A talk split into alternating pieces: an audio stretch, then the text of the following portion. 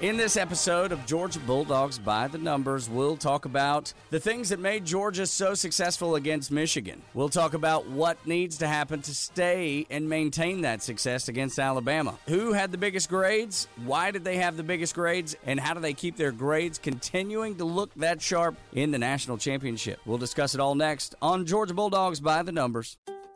The warm air, the sounds of baseball, it's got you thinking about hitting the road. And no matter where your adventures take you, Subaru of Gwinnett has a vehicle to get you there safely and in style. Like the 2024 Subaru Outback, sporting standard symmetrical all wheel drive and up to 32 miles per gallon. Or the 2024 Subaru Forester, the SUV with a spacious and comfortable interior for everyone you want to bring along.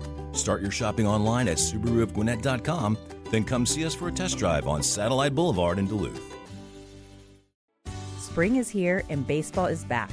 You can't forget the Derby. I love the hats. Do you have yours yet? My hat, I treated myself to a whole outfit. If you want to be able to treat yourself, then you should check out the Nest Savings Account at LGE Community Credit Union, where they want you to reach your savings goals faster.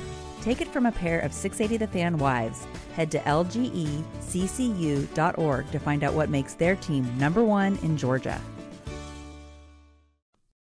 Welcome to Georgia Bulldogs by the Numbers. My name is Tug Howard along with Brent Rollins from UGAsports.com. You can also find him at Pro Football Focus College, where you can subscribe and be a well informed Georgia Bulldog fan. It's uh, $99 a year for UGAsports.com, about $130 a year for Pro Football Focus College. So we'll start out, uh, Brent, with uh, should we just celebrate? Do we dance? I'm not sure what to do. Happy New Year, right? Yes. Happy New Year that we're talking about Yes. football in a positive light. Yeah, especially with our team in the Georgia Bulldogs, because man, oh man, to be honest, going into that uh, Michigan game, I didn't know what to think. I felt good about Georgia winning the game, but I thought it would be, you know, maybe a touchdown, maybe maybe ten, but uh, I didn't expect to see the walloping that we saw. No, and it's we knew that they were both similar in terms of styles. They were both teams that wanted to establish the running game, solid, de- you know, very good defenses, physical game. I thought I kind of lended it towards a Kentucky-like game, but Michigan would be a better version of Kentucky. They didn't even sort of really show that. Mhm. I mean, Georgia just put the hammer down, and, when, and then once the key is the quarterback position, and I think that was the thing that I knew in the end. I think Georgia was going to win the game. Was I didn't feel confident about Michigan's quarterback beating them. I felt if, if it was going to be a quarterback that was going to beat them for Michigan, it was going to be the backup, just because he was a five star guy with crazy talent, and he showed some of that. But he showed he's obviously not ready for prime time yet. But that was the thing for me, where it was just like, okay, in the end, Georgia's going to win the game, but it turned out a lot better to where that they just dominated. Yeah, they certainly did. We'll start out with those uh, first two drives because when Georgia, you know, uh, came out on offense first, I was like, okay, we got to go down and score. Got to go down and score. And sure enough, man, that I couldn't even get it all the way out of my mouth, and they were already down there scoring. it was just beautiful in terms of how they how they drew it up, how they designed it. Just a mix of one some power running game that they hadn't really used a whole lot of, uh, some RPOs off of the counter. That like the second play was an RPO off of the counter that they really haven't done a lot of. They've done some RPOs off of the zone action, but not off counter. Uh, then it was screen game, Bowers on a deep shot, and then just a mix of all that. They got some short yard, a short yardage conversion, and then the beautiful like they sort of do the muddle huddle, much like Auburn does, really lined up quick, unbalanced, where Bowers is the left tackle as opposed to the tight end, stays behind the line of scrimmage. Ladd McConkey blocking and leads the way, and you get that opening touchdown. It was just that, and then the second drive that ended with Kenny McIntosh throwing an absolute dime for a touchdown. Like you couldn't have scripted a better start because then the rest of the game they were able to dictate pace and just dictate exactly what they wanted to do. There's three things in there I'd like to go over, and one being Ladd McConkey's blocking ability. Goodness gracious, that kid is a ball player. Yeah, fighter. He's a fighter. I mean, and we've talked about this uh, ad nauseum. Blocking doesn't. You don't have to be bigger, stronger, faster, especially on the perimeter. It's just about effort and being in the right position, and he does a whole heck of a lot of that. Yeah, he just uh, he never ceases to amaze me. That kid, and I know they're you know with Brock Bowers. I mean, he's like um, next level. I'm not I'm not saying that they're in, they're comparable, but I think Ladd McConkey is a ball player that oftentimes gets looked over. Yes, no, he's. I think I've maybe mentioned this on here. He to me, he's Hunter Renfrow with more straight line speed. Yeah. Yeah. And that guy's having crazy success in the league right now. Yeah, no, it's incredible. The uh, the next thing I would like to talk about is uh, of those three that I mentioned is the Kenny McIntosh pass because James Cook was like, "Man, I can't believe we're calling this." After in the in the post game, he's like, "Oh my gosh, I couldn't believe he was calling it because he didn't make a decent pass in practice, even one time." The the the the, the little metrics of that play and just little details of that play of everybody doing their job and how difficult that was for McIntosh. He had to bow that backwards a little bit because when he when he first did it, I was watch, I'm watching the game and thinking, oh, that's a bad cut. You're you need to really stay inside there. But when he bowed back, then I realized, okay, this is he's throwing it. And but he went from you know had the ball tucked away to throwing it in a matter of a step and a half to, and then put it to the exact spot he needed to put it away from the defense to where it was going to be his guy or no guy. It's a phenomenal play. Right, and and it goes to show you that some guys, I believe, work better under pressure. You know what I mean? When you're just doing it Yep. in drills, I'm not saying you shouldn't practice. That's not what I'm saying at all. But in sometimes in practice, you're like, there's no pressure, there's no moment. When you're in a game in a real situation, I think some people rise to the, the occasion and, and they actually play much better, much sharper, much more crisp in that situation. Yep, very much so. And he, you couldn't have scripted it any better for that play. It was a, I mean, it's one of those that they've obviously been holding on to all year, and I think they talked about that that they practiced it all uh, for a good long while. But it, it very much was just right place, right time, perfect call, perfect execution, and that's when you know when plays like that happen, you're like, all right, it's our night. Yeah. this is our night. Yeah, yeah, you're exactly right. And uh, that leads me to my third point of all the things that we were just discussing. Is Todd Monken's game plan, was it actually the best game plan that he's put together for Georgia this year, or is it just because they were able to get down and score and, as you said, loosened everything up a little bit? I mean, that's it's a very good question in terms of best of the year, but in terms of what they had to handle, it was best in terms of handling the elements that they had to handle, which were the two pass rushers. Yeah. You had to be able to scheme, and you saw a lot of screens. The ball was out quick. I don't. I think Stetson's average time to throw in the game was you know it's very you know less than two and a half seconds, which is out quick. I mean that's if you were if he did that for an entire season, that would be one of the lower uh, numbers in the uh, FBS. But that thing was there. Some of the run game elements were there. Play all the play action screen, some of the RPO element, all those things that you need to protect your offensive line. They did. They didn't really put their offensive line in just true drop back passing situations like they did against Alabama a lot. And when you can do those things, you can somewhat negate the pass rush, and they did. And Warren McClendon and Jamal Salyer made themselves some money. Uh, this pat, I mean, I well take that back. I don't know. They made themselves money, but they cemented some some draft stock Yeah. uh, for themselves. Yeah. Uh, I don't know that they've elevated it themselves from a you know, hey, I'm a fourth rounder now. I'm going to go in the second round. I don't I don't know that that would be the case. But the key, you know, the two pass rushers, Hutchinson and Jabo. Hutchinson, obviously the Heisman finalist. One quarterback pressure on 51 pass rush snaps combined between the two guys. Uh, Jabo, I wasn't 55. I wasn't really worried too much about him because he's more of a speed guy, and I think Georgia's tackles are used to handling that. Hutchinson was obviously a different animal, and they handled him well. You know, he got a penalty here, got some, you know, got through a few times here and there, but for the most part, he was a non-factor in the game. Yeah, yeah. Does that change anything about him when you think about the NFL draft stock? Does it show some people at the next level maybe that this guy is um, containable? Uh, yes and no. I, I think there's there's some things with him where you think about 6'6", 265, the speed, the- Right. the, strength, the power. There's elements from a just ability standpoint that are going to get him drafted in the top five.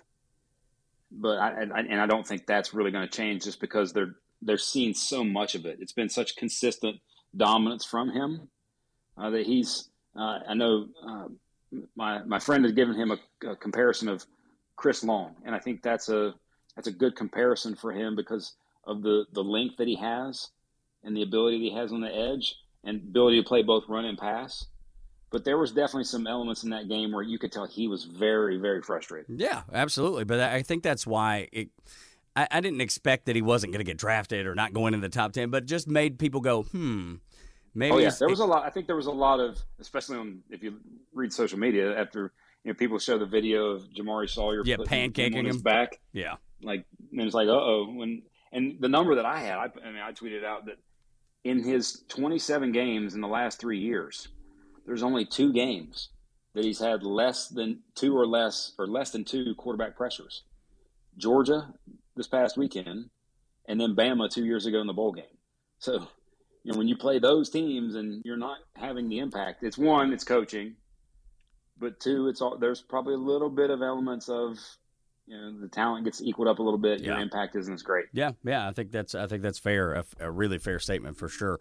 Um, where do you want to go next? Because I mean, if, you have, I, I think probably the next step has to be Stetson because of all the abuse that he took between the SEC championship and the Orange Bowl because I've never seen. I don't know that I ever seen even saw it with Fromm and Fields like just that that sort of directed um, criticism continually, and he handled it really well. I, before the game when he said, "I'm not trying to prove anybody wrong. I'm just trying to go out there and be a good quarterback for my team."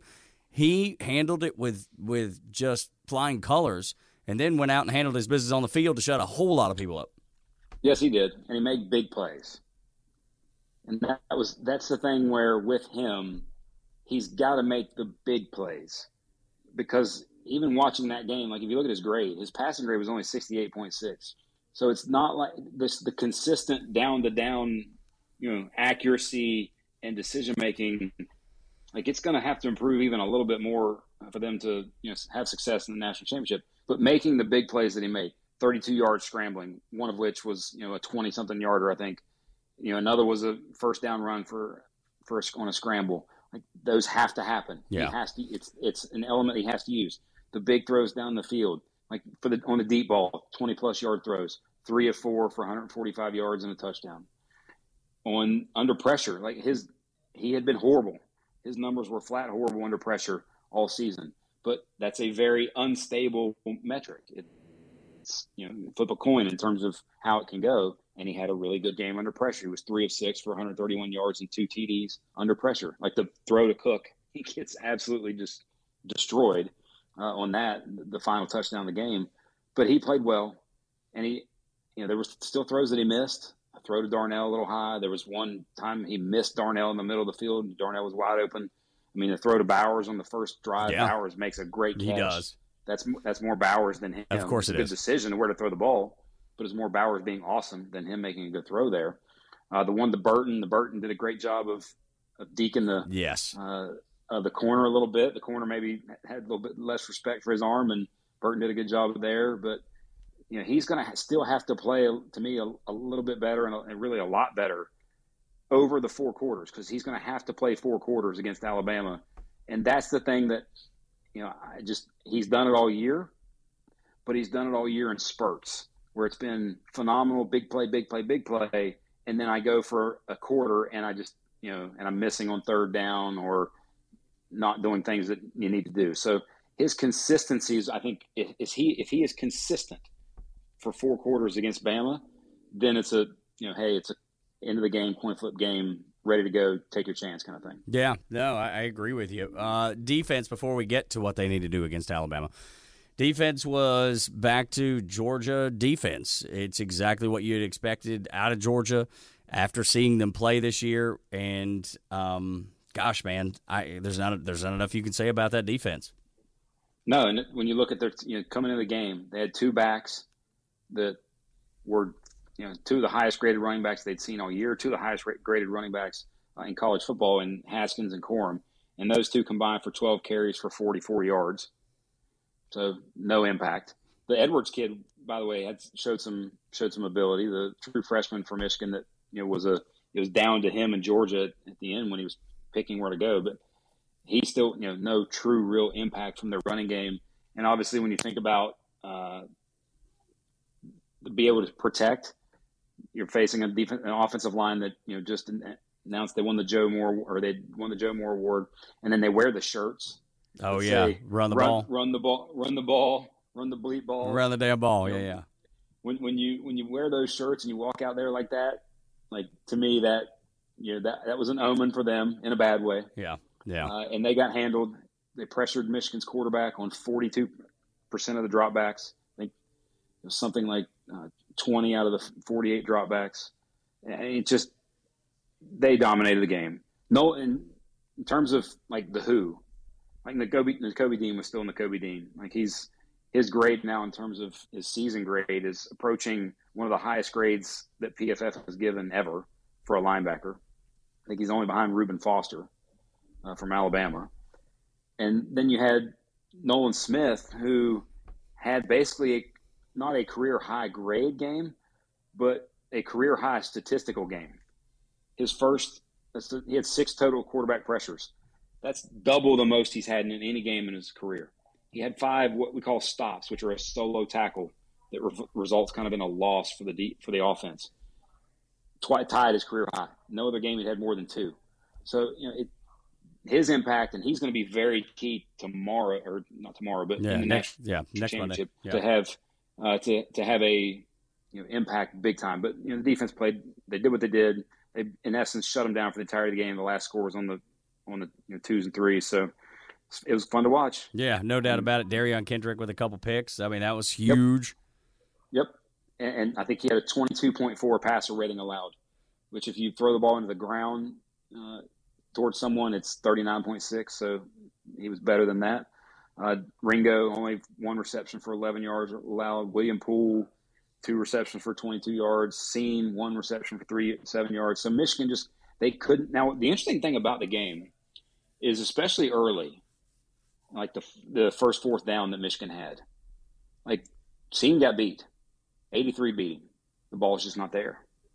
Like Bryce Young's going to make those throws. Yeah, see that's and, and there that's were, right. There were throws and there were lanes and there were some things that could have been made that Bryce Young's going to make those plays if you don't get pressure on him.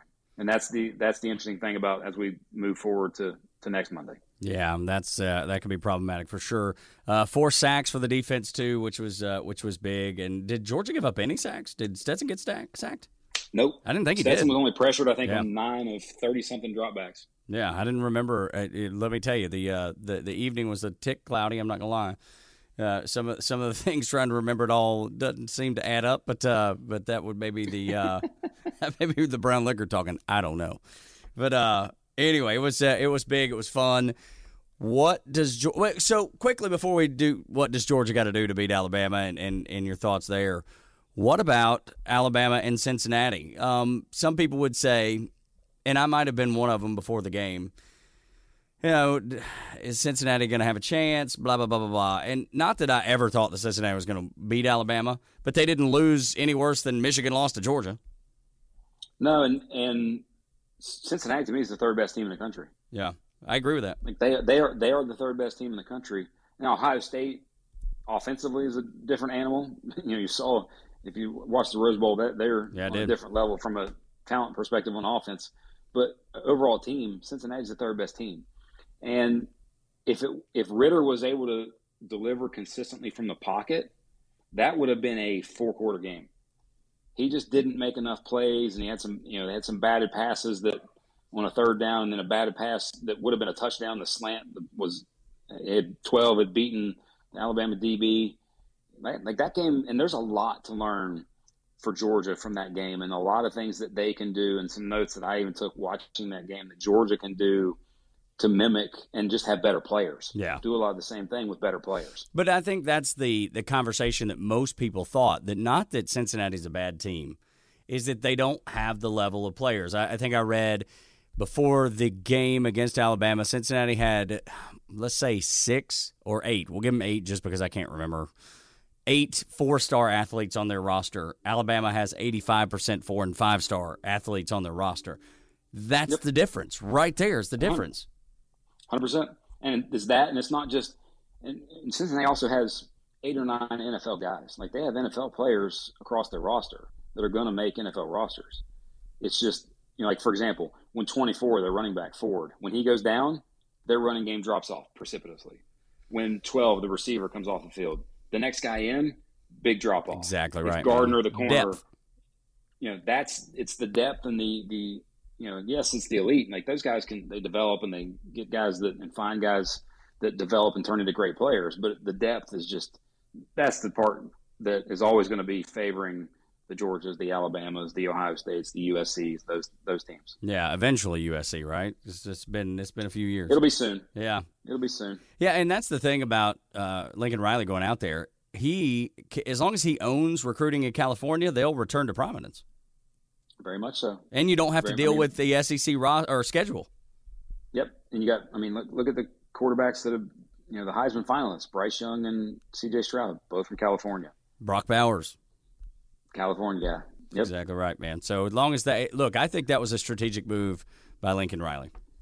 Oh yeah, hundred percent. Yeah, and, and I think he, he knew his path was going to be way better, and the the peak of there was going to be much greater than the peak of where he'd already reached to me the peak of what he could do at Oklahoma. I think you're right, and I think he'll be uh, still coaching at USC when Brian Kelly is no longer coaching at LSU. Correct. Yeah, I would. I would 100 percent agree with that. it seems to be pretty obvious, but uh, I've had people argue it with me. We'll see how it all turns out. All right, final chapter here. What does Georgia got to do? And you you said you took some notes on what Georgia needs to do to compete and beat Alabama in the national championship. I agree with you. It's going to be a four quarter game. I agree with you. It's going to be a tight game, and it'll probably come down to just like it did in 2017 going into 2018.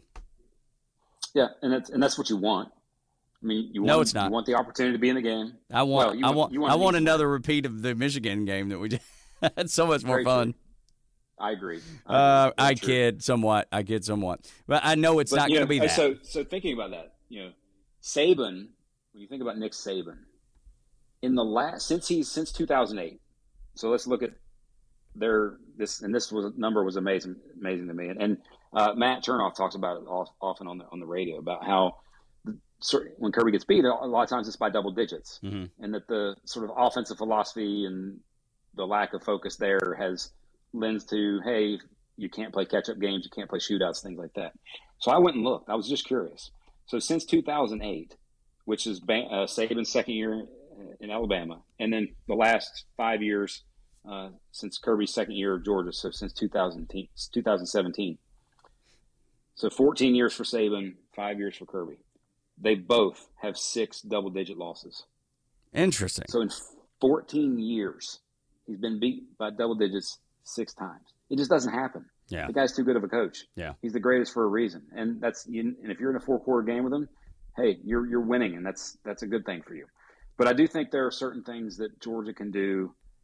One the easiest thing, and it's one of those easiest easier said than done, obviously, because they couldn't do it in the first uh, game was to pressure is to pressure Bryce. Yeah, and Cincinnati was able to do that a little bit toward in, in what middle to late game. Yes, as the game went on, they definitely were able to get pressure. But the key to me is how and how you get pressure on Bryce Young. And Georgia does a lot of twists and stunts, and Bama was infinitely prepared for them the first time. To me, you're going to have to let guys just give guys free reign and let them go now, I will say this: I would almost look at Evan Neal as, at left tackle as, "Hey, you're a first round guy. We're not going to beat you on a consistent basis. So I'm any pass rush to on Evan Neal, get him tied up with one guy, and that guy's the contain guy because he's going to win his matchup.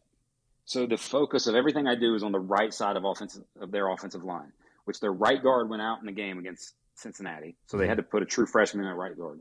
So whether that guy who plays there, I don't know. Yeah, who knows? You know, dinged up in some way. But I would be every, sending the house and, and doing things and giving guys free reign on the right side of Alabama's offensive line. That's one thing. And here's the key: if Bryce Young goes and gets now, unless it's third down, but if Bryce Young goes and scrambles for 10, 11, 12 yards, who cares? Yeah, right. It's not touchdowns. Right. It's not right. 60 yard touchdowns. And that's you know what's interesting about how Cincinnati played is they often they play sort of a three-three-five stack defense. You know, there's usually only six guys in the box, so Alabama ran the ball, and Alabama ran the ball a ton. You know, Robinson had over 200 yards. In a way, I I would do that on, very similar to that if I'm Georgia and play with three down linemen, because guess what? Your three down linemen are better than Cincinnati's, mm-hmm. and and dare them to run the ball. And if and if you know if they run it and go get six, fine. If they go get 12, fine. That milks the clock. Like Cincinnati stayed in that game a lot longer. And it's much, I look at it as kind of like, remember when Josh Smith for the Hawks would hit a three and the other team's like, yes, he just hit a three. Now he's going to shoot 10 more and probably going to go one for 10. Yes, yes, I do Like remember that. and as a Hawks fan, you're like, crap, he hit Oh, the early three. Now, yeah. now he's shooting them all game. yeah, right, kind right, right. Like if you give them a little, if you ha- you know, if they had success in the running game a little early, fine. So what? You shorten the game. You you make it a to where they have to take six, seven, eight minutes to get a drive, scoring drive, and then force field goals. As long as you don't, you know, as long as you force field goals, you're going to be fine. And it, then, to me, it also coincides with what Georgia wants to do offensively, and they can be who they are, and not have to go into a straight drop back game like they did the first. time. Yeah, because that clearly does not work.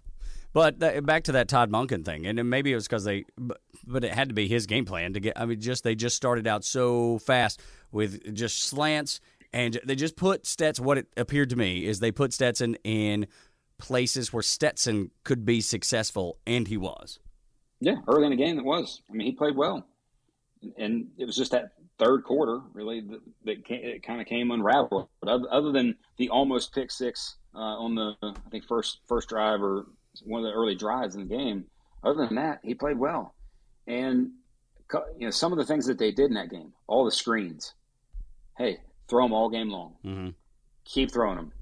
Keep throw, keep all RPO screen game where it's run or throw screens, run or throw screens all game Yeah, all the time. Yeah, live live in second and seven, live in second and six. And you, even if you're throwing it out there and you only get three, four, who cares? Yeah. You're staying ahead of the chains. Yeah. And if and the biggest key to me is, and I hammered this, you know, before the Michigan game, but it's even more important for the Alabama game. If Stetson breaks the pocket, unless there is some dude that is wide In the arse end zone. run. Yeah. Run. Run, Forrest, run. Exactly. Which is what he didn't do what- in the SEC championship. I think you just said that, but but I remember one play specifically where there was not anybody between him and 20 yards of green grass, and he threw it anyway. Yep, tried to make a big play to Bowers, and the pro- he, and it's hard because you know, he's got that gunslinger mentality, much like we saw against Michigan, where he threw that ball over the middle, just threw it up for grabs, and you're like, oh my gosh, what are you doing? Yeah, Uh, but he's got that gunslinger mentality where he's going to, hey, I can make that throw. Well, the probability of making the perfect throw a lot of times when there's any little bit of coverage versus you getting 7, 8, 10, 12 with your legs. yeah. Yeah. Take the legs Yeah. all day, run all day. yeah, Uh, you know, so those kind of things. And I think the last thing for Georgia offensively is, and we saw this a little bit against Michigan, and, and I want it to not be the case against Alabama. When you need plays, stop thinking when you need to make a big play. Stop thinking about the play itself. Think players. hmm And I think they did that a little bit towards the end of the Bama game. Just all right, we're chucking at the Bowers every time. you know, we're getting him the ball constantly. Pickens, Bowers, Ladd, Cook, Burton. Yep. Players. Think players. Get those. Do whatever it is that you're going to do to get those players an opportunity to make a play. Because like like against Michigan, third and nine or something like that. And I love you know John Fitzpatrick is a great player, but and, a great tight end, great blocker, great you know he's he's open in the middle field, throw it to him all day. But he's not a go make a move and run, throw an out route to him kind Mm-mm. of guy on third down. Don't do that. yeah, Throw it to those guys. yeah. It No, these guys who are your big time playmakers and I- put them on the field constantly. yeah. That's the other thing. That's the other, no, I agree with that, man. 100%. I love that. I love that's a great way of looking at it. Don't think big play, think big players. That's so good. That like that needs to be on a t-shirt somewhere. You'd be make yourself some money. hey, we got, we got a lot of t-shirt ideas here. I bet. I bet. Well, when you have them, more. yeah, exactly. And and now I, we have a, a group that advertises with us. Uh, you know, they're at Dickey Broadcasting. That that's their their deal. They're like, if you ever want a T-shirt with something on it, send it to me, and I'll print it up, and we'll sell it. If it sells, we'll sell it, and we'll make more. And if we don't, we'll just never sell it again. He was like, we just make them as the orders come in. There you go. So I'm telling you, yeah, we, we can do this, man. We can do this. We can make some money. It'll be good. This is All right, there you Bulldogs. go. Let's Bulldog. Yeah, let's do Happy it. New Year to us. Yes, exactly right. Hello, money, free money, especially with good T-shirts. Always. Yeah, because I'm I'm a sucker for a good T-shirt. I will buy a good T-shirt and be like, I can't believe I just spent you know thirty five dollars, including shipping. You know, to get it uh, a t shirt. You know, but I do it all the time anyway. Um, speaking of that, you know, they win the Natty. How many T-shirts do you buy? Um, well, you know what? I would, I would say a bunch, but I don't know, man. I, I didn't. I, when the Braves won the World Series, I bought my wife one and my son one. I didn't buy myself one at all. So it's so strange. Like I don't know why. I just didn't. And um, maybe I'll be different. I don't know. Maybe I, I don't. I wish I could. What about you? Do Are you a Are you a national championship? I do have I do have a Braves. Okay. I got one for Christmas. So Okay. I do have one of those, but I, I, I will say I don't know that I'm that guy that as soon as the game's over, I'm running the Dick's. See, we did that in the middle of the night. I, I didn't do. I, won't, I don't think I'll do that. Yeah. I always. I'm probably one of those you know tight guys that will wait you know two weeks later when it's on sale or something like Yeah. that. They're trying to get just get rid Yeah. of those in, initial ones. Yeah, right. No, I'm with you. No, that's smart. I want you to uh, not buy a T-shirt. I want you to subscribe to UGASports.com. It's about uh, $99 a year. Get Brent's work. It's and, and all the folks over there. It's terrific. Same way with Pro Football Focus College. Subscribe and be the most well-informed Georgia Bulldog fan and college football fan that you could possibly be with those two websites and uh, you get Brent's work there. Uh, and we just appreciate you subscribing, liking, sharing, and talking about the podcast we do. This is Georgia Bulldogs by the numbers. Next time we'll talk is after the Georgia Alabama game.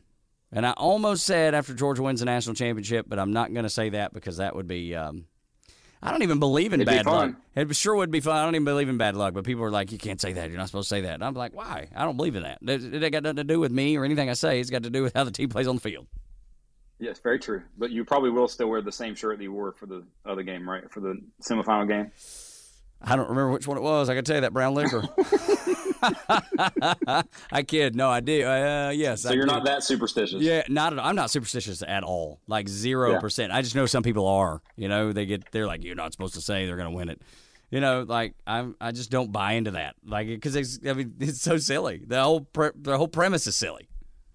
Yes, I Anyway, agree. all right. We very much can't like even even. So speaking of that today, Yeah. Yeah. the Fal- the Falcons were playing, Yeah. and they get that interception in the opening part of the third quarter. I thought, oh, let's let's you know let's let's go Falcons. Let's Yeah. tweet something. Yeah. And I'm like, Nah. nah, it's just not. Yeah. And and because it's, it's, going to bring bad karma. it, it always. and then they went backwards. Yeah. and punted. Yeah, exactly. So, uh, It was less to do with bad karma, more to do with the bad team. That's what I'm telling you, man. Nothing to do with anything you write or say. No, very true. There you But go. I will say, I think this is going. to I do think this is going to be, especially for two, for a couple of reasons. One, this is the first time Kirby's been able to play Alabama a second time in a season. Yeah. Like giving him and his staff actual ta- like ability to learn and change and adapt. That's immensely important. Now, granted, so can Alabama. Mm-hmm. But guess what? Alabama doesn't have. What's that? They don't have. They don't have number eight in this game, and that's a big deal. Yeah, That's it is. Metchie, the Yeah. receiver. Yeah. And then they also don't have Josh Jobe. Yeah. Corner. Yeah. Like those two, like, and they might not have their right guard, and, and you know those things add up. And and Georgia And looks the- pretty healthy. I know Brock Bowers is a little bit banged up. He's but he's not injured. It's not like he's not going to play. Yep. And Chris Smith didn't get, you know, he got targeting thing after after the DK interception, so Yeah. he didn't get dinged up anymore. Yeah. So he's going to be as good as as good as he possibly can be. He's going to be ready to go uh, for the national championship. You're going to see more of him on the field. I actually also think, from a schematic standpoint, I, want to see them like somebody like Latavious Brini playing in the box as a linebacker, but also then can be you know them playing more dime, more six defensive backs, and hit and Brini being that dime linebacker who can play the run and be physical against the run, but also help a little bit better than the linebackers that they have in coverage. So there's some, some things I think they can do and th- think they will do. I think they'll play more press coverage, uh, especially against non uh, non uh, Jameson Williams receivers. Yeah. You know, so there's some things they'll do, and it's I think that's the big key is that when you get them again, no Metchie, and you know those things. Hey, I think we're going to have a classic, like big time, great one of those instant classic type games. Does Georgia win? I don't know yet. I would have said the same thing. I would have said the exact same thing. I, but but but me, I know how I am. I'm expect the worst, hope for the best. That's the way I live my life. That way, I'm never disappointed. The thing for me is Alabama is going to have the likely best two players on the field. And we talked about that leading Yeah. up to the SEC championship game that they were going to have possibly the best three players on the field. And Bryce Young and Jameson Williams are just that good. And you've got to find a way to rattle them. You got to find a way to tip a ball, get a turnover. You got to find a way to get them off the field somehow. Because if you keep giving them opportunities, those guys are just have proven that they are going to make plays. So I, I, I, I think it comes down to just one, one or two plays. Yeah, I think so coin too. flip type deal. Yep, me too. And somebody, somebody makes them. Somebody like you, you look at in the national championship game back in 2017. It was DeVonta Smith as a freshman. You know, it was Tua getting, you know, Tua coming in after yeah, all that stuff. It was, I think, just weird stuff like that. Yeah. And somebody who you don't even expect to be humongous is going to have to be humongous. Yeah, I think you're right. There you go. Uh, this is Bulldogs by the numbers, man. Have a great day. It's always fun to talk to you. Yes, always a pleasure, and hopefully we're talking about a championship, second championship in this in this state. That's right. Can you imagine the Braves and the Bulldogs? That'd be so incredible. Wipe the, the silly curse nonsense talk away. One hundred percent Atlanta, Georgia. That's right. Exactly. You know how many? Do you know how many people bark at me for that? And that's the reason I post it. it's people are like Georgia's not in Atlanta. Like I know that ain't got nothing to do with that. I just it's just the way that it just lays out so nicely, Yes, it does. and people bark and complain. I love it. If you uh, if you want to know I, what I'm talking I about, do think there'll be, I think it'll be a 70-30 or you know, two thirds, one third crowd okay, favoring Georgia. yeah. I do think that. Yeah, maybe so. But I sure hope so. I sure hope so. Yeah, you can find me at Tug Coward across social media. You can find uh, Brent at Brent Rollins PhD. Subscribe right, and listen. there you go, man. It's and share, and uh, we appreciate it. Make it a great day.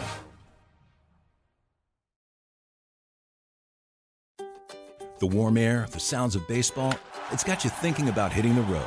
And no matter where your adventures take you, Subaru of Gwinnett has a vehicle to get you there safely and in style. Like the 2024 Subaru Outback, sporting standard symmetrical all wheel drive and up to 32 miles per gallon. Or the 2024 Subaru Forester, the SUV with a spacious and comfortable interior for everyone you want to bring along. Start your shopping online at SubaruofGwinnett.com, then come see us for a test drive on Satellite Boulevard in Duluth. A lifetime of hard work, children laughing in the kitchen, family photos on a restaurant wall, a legacy that lives on. It all comes from the power of a conversation, like the one Tommy Hall had with First Horizon Bank about taking over his father's Charleston based restaurant business. Now the table is set for a whole new generation. First Horizon Bank. Let's find a way. Go to firsthorizon.com slash Tommy. First Horizon Bank member FDIC. Support for Extra 1063 comes from Natural Body Spa and Skin Remedy, celebrating their 35th anniversary and offering gift cards in store and online. You can discover Mother's Day and anniversary presents online at Natural Body Spa and Skin Remedy at naturalbody.com.